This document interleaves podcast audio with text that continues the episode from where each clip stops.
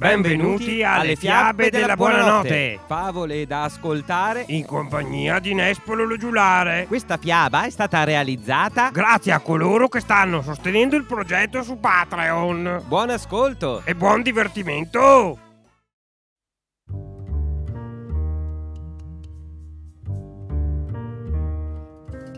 Il ricco e il povero, tratto dalla raccolta Le fiabe del focolare dei fratelli Grimm.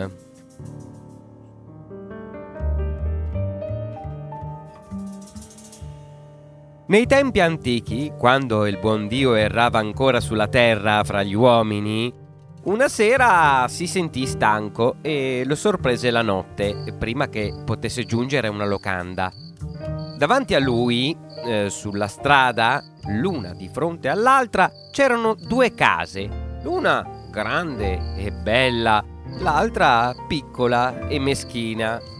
Quella grande apparteneva a un ricco, quella piccola a un pover'uomo. Nostro Signore pensò, A ricco non darò incomodo. Pernoterò da lui. il ricco, udendo bussare alla porta, aperse la finestra e chiese al forestiero cosa cercasse. Il Signore rispose, Vi prego di darmi ricovero questa notte. Il ricco squadrò il viandante da capo a piedi e siccome il buon Dio era vestito modestamente e non aveva l'aria di uno che ha molti soldi in tasca, scosse il capo e disse Non posso accogliervi. Le mie stanze sono piene d'erbaggi e di sementi. Se dovessi alloggiare tutti quelli che bussano alla mia porta, potrei fare la catone anch'io? Ah, cercate di aggiustarvi altrove. Detto questo, sbatacchiò la finestra e piantò in asso il buon Dio. Allora il buon Dio gli volse le spalle e andò alla casetta di fronte. Aveva appena bussato che già il povero apriva la sua porticina e pregava il viandante di entrare. Passate la notte da me. È già buio oggi. Non potete proseguire. Il buon Dio ne fu ben contento ed entrò in casa. La moglie del povero gli porse la mano, gli diede il benvenuto e lo pregò di accomodarsi. Doveva accontentarsi perché non aveva molto, ma quel che c'era lo davan di cuore. Mise al fuoco delle patate e mentre cuocevano munse la sua capra per avere anche un po' di latte quando la tavola fu apparecchiata, il buon Dio sedette e mangiò con loro e gustò assai quel povero cibo, perché aveva accanto due visi lieti. Dopo cena, quando fu ora di dormire, la donna chiamò da parte suo marito e gli disse Senti, marito mio, stanotte noi dormiremo sulla paglia perché il povero viandante possa coricarsi nel nostro letto e riposarsi bene. Ho camminato tutto il giorno, è certo stanco. Ben volentieri. Vado a offrirglielo. andò dal buon Dio e lo pregò, se non gli spiaceva, di coricarsi nel loro letto e di riposarsi bene. Il buon Dio non voleva togliere il letto ai due vecchi, ma tanto insistettero che infine acconsentì e vi si coricò. Ed essi si fecero un letto di paglia per terra. Il mattino dopo si alzarono prima di giorno e prepararono all'ospite la colazione, come meglio potevano. Quando il sole brillò attraverso la finestra, il buon Dio si alzò, mangiò di nuovo con loro e si preparò a riprendere il suo cammino. Sulla soglia si volse e disse Poiché siete stati così pii e misericordiosi, auguratevi tre cose e io vi esaudirò. Che altro devo augurarmi se non la salvezza eterna e che noi due, finché viviamo, ci conserviamo sani e possiamo avere il nostro pane quotidiano? Eh, quanto alla terza cosa, non so quello che potrei desiderare. Il buon Dio disse Non vuoi una casa nuova al posto della vecchia? Oh, sì, se posso avere anche questo, mi piacerebbe molto. Allora il Signore esaudì quei desideri, trasformò la vecchia casa in una nuova, li benedisse ancora una volta e proseguì il suo cammino.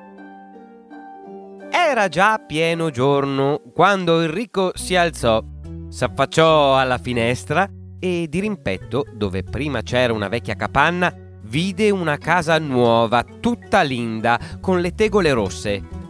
Fece tanto d'occhi, chiamò sua moglie e chiese Di un po', cos'è successo? Ieri sera c'era ancora quella vecchia capanna miserabile e oggi c'è una bella casa nuova? Corri là di fronte e, e senti com'è andata. La donna andò e interrogò il povero. Ieri sera è venuto un viandante che cercava ricovero per la notte e stamattina, acco- accomitandosi, vuole darci tre cose: la salvezza eterna, buona salute in questa vita e il nostro pane quotidiano e infine una bella casa nuova al posto della nostra vecchia capanna. La donna del ricco tornò indietro di corsa e raccontò a suo marito com'era andata. L'uomo disse: Ah, sarei da impiccare! L'avessi saputo, il forestiero prima è stato qui e voleva pernottare da noi, ma io l'ho mandato via.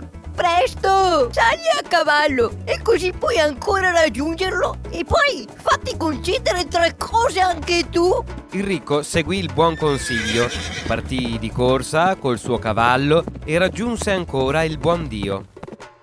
Parlò tutto amabile e cortese, non se n'avesse male se non l'aveva introdotto subito. Aveva cercato la chiave della porta e intanto egli se n'era andato. Se ripassava di lì, doveva alloggiare da lui, Sì, disse il buon Dio. se torno lo farò. Allora il ricco chiese se non poteva esprimere anche lui i tre desideri come il suo vicino. Sì, Disse il buon Dio, poteva benissimo, ma non gli conveniva, era meglio che non desiderasse nulla. Il ricco disse che avrebbe pur scelto qualcosa che giovasse alla sua felicità, purché sapesse di essere esaudito.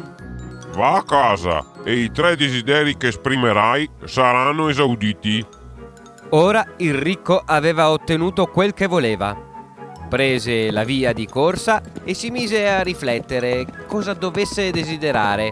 E così, riflettendo, lasciò cadere le redini e il cavallo si mise a saltare, così che egli era continuamente disturbato e non poteva raccogliere le idee.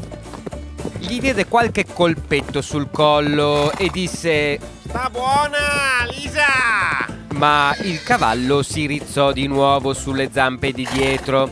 Alla fine egli si stizzì e gridò spazientito. Vorrei che ti rompessi il collo! Come l'ebbe detto, cadde pesantemente a terra. Il cavallo era morto stecchito.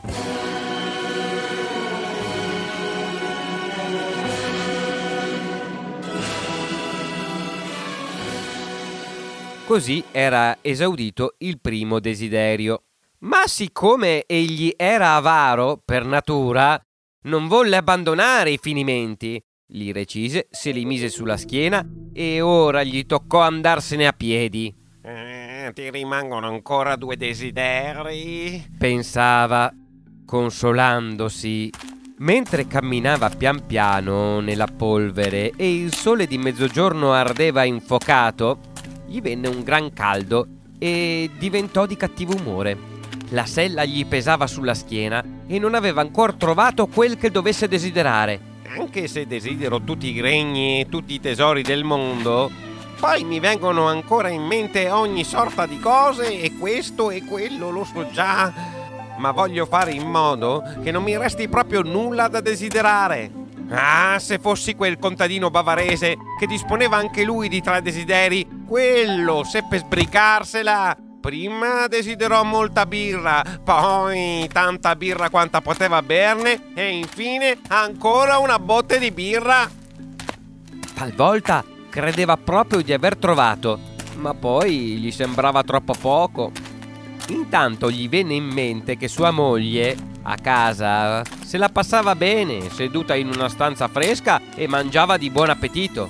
Questo l'indispettì davvero e, senza pensarci, disse La vorrei seduta su questa sella e che non potesse scenderne, invece di trascinarmi questo peso sulla schiena. e l'ultima parola gli era appena uscita di bocca che sulla schiena la sella non c'era più. Ed egli s'accorse che il suo secondo desiderio era stato esaudito. Allora gli venne ancor di più caldo.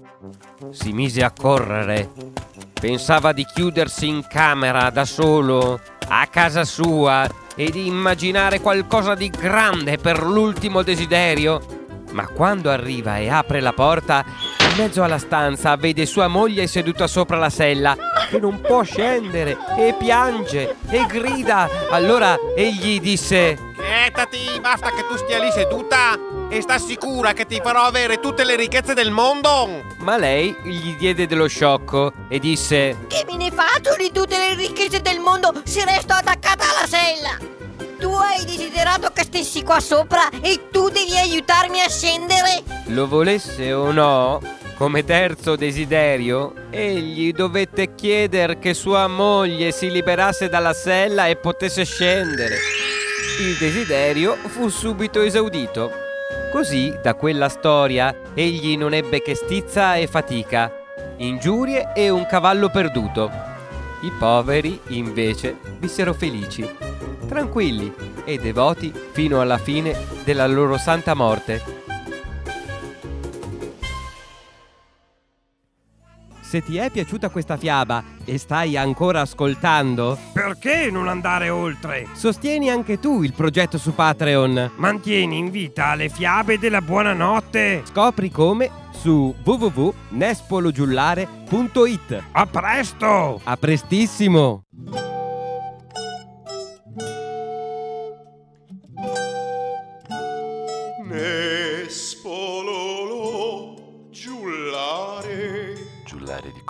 Dal 1114.